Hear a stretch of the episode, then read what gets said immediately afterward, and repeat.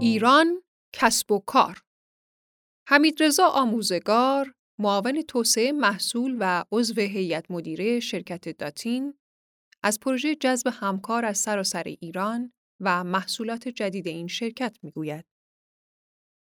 توسعه محصول با کمک مشتری. داتین به زودی در کنار تأمین سامانه‌های مالی و بانکی به حوزه مفاهیم جدید بانکداری خرد وارد می‌شود. نویسنده هنگامه آشتیانی.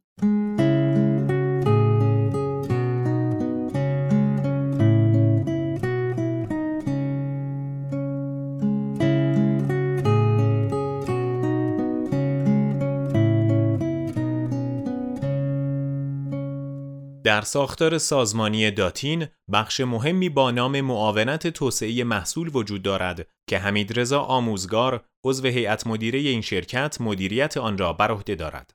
تمام محصولاتی که در داتین توسعه می‌یابند، از تحقیق و توسعه گرفته تا طراحی و تولید، زیر نظر این معاونت شکل می‌گیرد و تمام محصولات قابل عرضه داتین به بازار هم در همین معاونت ایجاد می‌شود. معاونت توسعه محصول داتین دو شاخه اصلی بیمه و بانک دارد. این معاونت می تواند کل محصولات و خدمات مورد نیاز یک اکوسیستم بانکی فیزیکی و مجازی را ارائه دهد. از کور بانکینگ گرفته تا سویچ، کارت پرداخت، کارت اعتباری، بانکداری شرکتی، خدمات خاص در حوزه تحلیل اطلاعات مشتری، دیتا ویرهاوس، بیگ دیتا، جمع‌آوری و تحلیل دیتای بزرگ به صورت یکپارچه، خدمات حوزه‌های امنیتی بانکی مثل OTP، SSO و غیره، همگی زیر مجموعه شاخه بانکی معاونت توسعه محصول هستند. فعالیت‌های بانکداری دیجیتال داتین هم متمرکز بر ارائه محصولات و خدمات کاملاً مجازی بانکی است. از سوی دیگر، کور بیمه‌ای چند شرکت بیمه‌ای کشور نیز توسط داتین ارائه شده است. در واقع داتین در حال حرکت به سمت ارائه خدمات نوین بیمه‌ای است که در سال آینده خبرهای بیشتری در این باره شنیده خواهد شد. با حمیدرضا آموزگار درباره داتین، معاونت تحت مدیریت او و البته تجربه دورکاری و پروژه جدید این شرکت برای جذب همکار از سراسر ایران گپ و گفت نسبتاً مفصلی داشتیم که در ادامه خلاصه آن را مشاهده می‌کنید.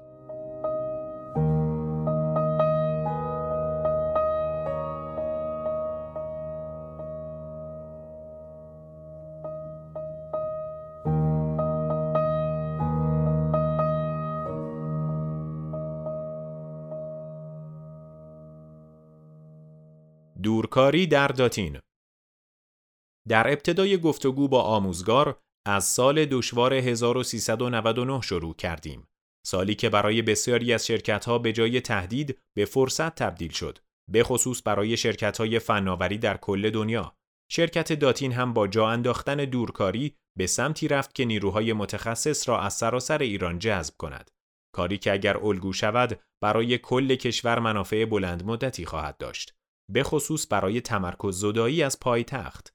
حمیدرضا آموزگار، معاون توسعه محصول و عضو هیئت مدیره داتین، درباره حرکت این شرکت به سمت دورکاری و استفاده از نیروی انسانی غیر متمرکز در سراسر کشور بیان می‌کند. این کار در شرکت داتین و مجموعه شرکت‌های فناب کار جدیدی نیست و سابقه طولانی دارد. شرکت‌های گروه فناب از قدیم الایام در کشور پخش بودند. مثلا فناب دو کارخانه در جنوب کشور یعنی خرمشهر دارد، اما داتین به دلیل وابستگی زیاد به سرمایه انسانی خبره دیرتر از دیگر شرکت‌ها به سمت دورکاری رفته است. کرونا ما را به این کار تشویق کرد و این روزها در استان‌های مختلف کشور به دو روش در حال جذب نیروی انسانی هستیم. یکی جذب نیروهای کاملا دورکار که ما محل کار را برای آنها تامین نمی‌کنیم و فقط ابزار و تجهیزات مورد نیاز را در اختیار فرد می‌گذاریم تا وارد چرخه کاری شوند، و مدل دوم این که در بعضی کلان شهرها که بستر فناوری اطلاعات و ارتباطات خوب و دانشگاه‌هایی با نیروهای خبره برنامه‌نویسی فراهم است، یک سری جایگاه‌های شغلی ایجاد می‌کنیم. شروع این کار با استان خراسان رضوی بوده و امیدواریم به زودی در سایر استانها همچون اصفهان، همدان، تبریز و غیره آن را توسعه دهیم. رقابت جذب نیروهای خبره برای توسعه نرم‌افزار تاکنون به اشتباه در تهران متمرکز بوده و به نظرم طی 1.5 سال آینده وضعیت کاملا تغییر می کند. مدل‌های پرداخت بر اساس عملکرد. در ادامه صحبت از فرهنگ دورکاری، از اینکه الگوی نسبت سازمانی نیروهای دورکار چگونه است پرسیدیم که معاون توسعه محصول داتین با اشاره به اینکه روش دورکاری فرهنگ دستمزد بر اساس زمان را به مرور تغییر خواهد داد می‌افزاید: هرچه به سمت پرداخت مبتنی بر عملکرد برویم، بهای واقعی کارکرد افراد شفافتر می شود و قابلیت مدیریت بهتری داریم. وقتی یک فرد دورکار فعالیتی انجام می دهد، محاسبه زمان حضور او بسیار پیچیده می شود، هم برای خودش و هم برای کارفرما. او دائم دغدغه دارد که مثلا وقت غذا خوردن را محاسبه کند یا نکند. در مورد خانم‌ها که باید برای بچه‌هایشان در خانه وقت بگذارند، مسئله پیچیده‌تر هم خواهد بود.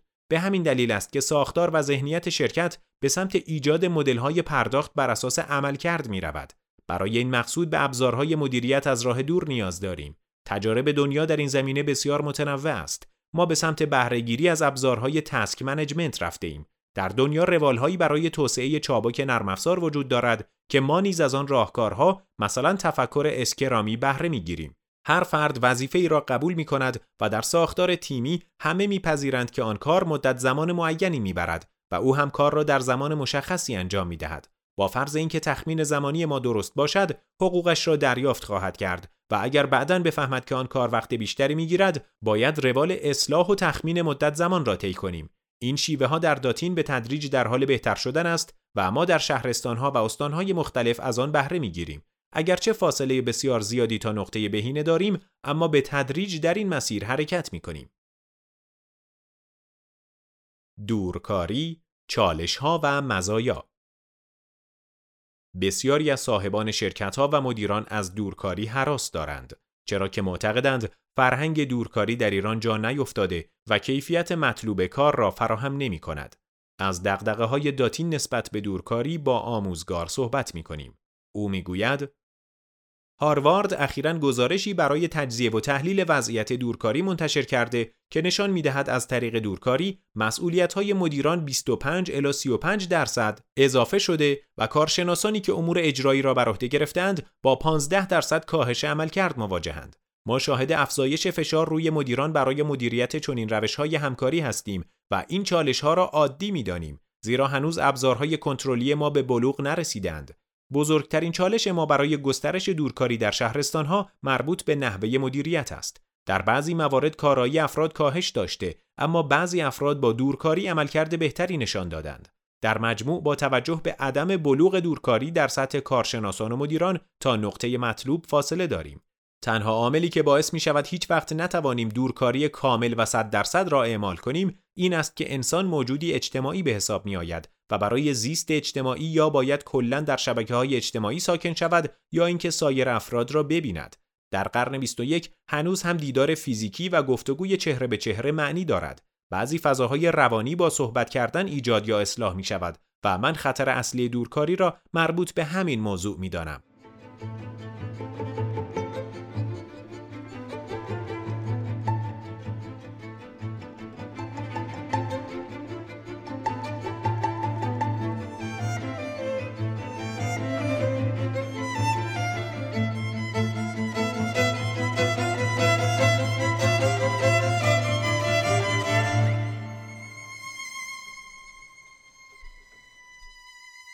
از دیگر سو، داتین با مشتریان بانک سر و کار دارد و دغدغه‌های امنیتی زیادی برایش مطرح است. حمیدرضا آموزگار درباره دغدغه‌های امنیتی و حفظ محرمانگی اطلاعات می‌گوید: محیط توسعه نرم‌افزار از محیط عملیاتی جداست. همکاران به داده‌های بانکی از راه دور دسترسی ندارند، بلکه به سورس کد و محیط تولید نرم‌افزار دسترسی داده شده است. اکنون برای حفظ محرمانگی و حراست از سورس کد راهکارهای مدونی داریم. همکاران ما به صورت ریموت به سورس کنترل متصل می شوند، ولی امکان هیچ گونه استخراج دیتا را ندارند. گرچه هر چقدر هم راهکارهای امنیتی را تقویت کنیم، قدری اعتماد بین طرفین لازم خواهد بود.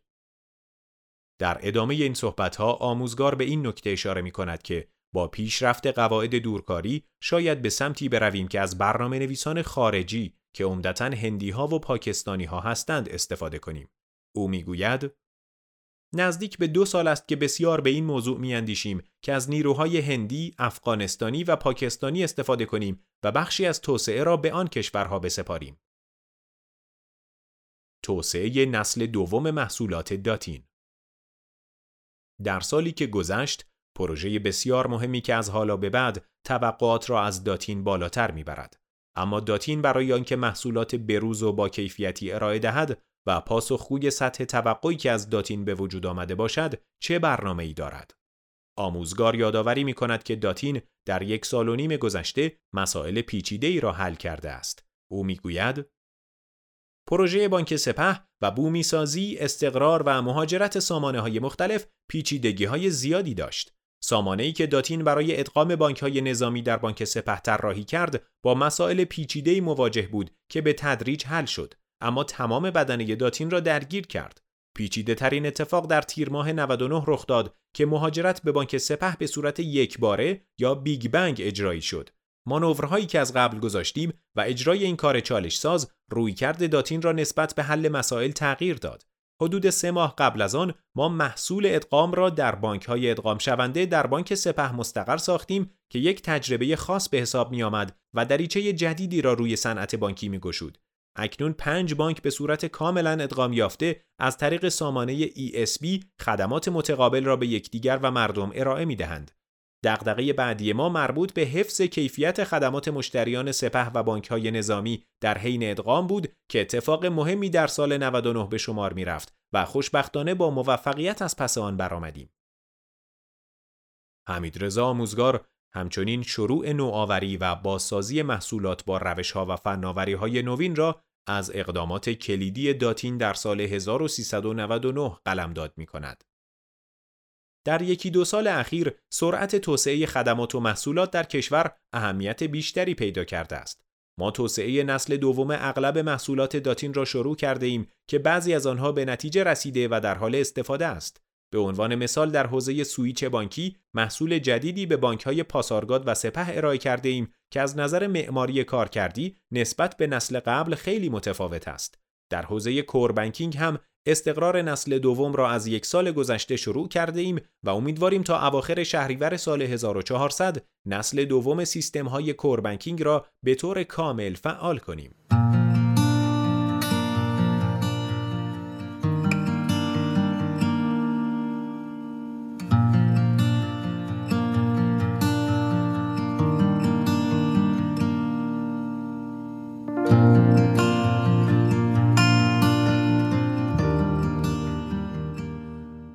ورود به سبد مصرف خانوار.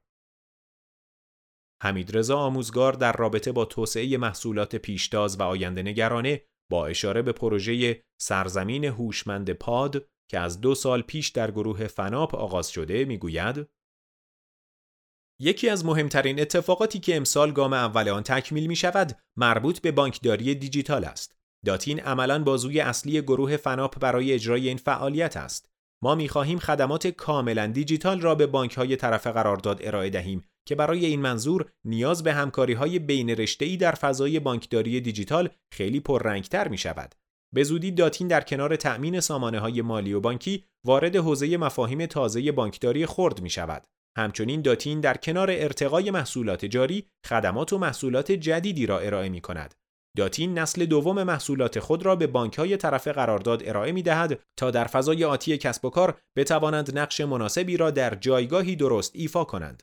در سال 1400 مفهوم کاستومر انیبلینگ را رواج می‌دهیم، یعنی اینکه مشتریان بتوانند خودشان نیز در توسعه محصولات سهیم شوند. بهتر است از کل ظرفیت‌های موجود کشور برای ارائه خدمات جدید در زیرساخت‌های داتین استفاده شود تا سرعت رفع نیازهای مشتریان بانک افزایش محسوسی داشته باشد.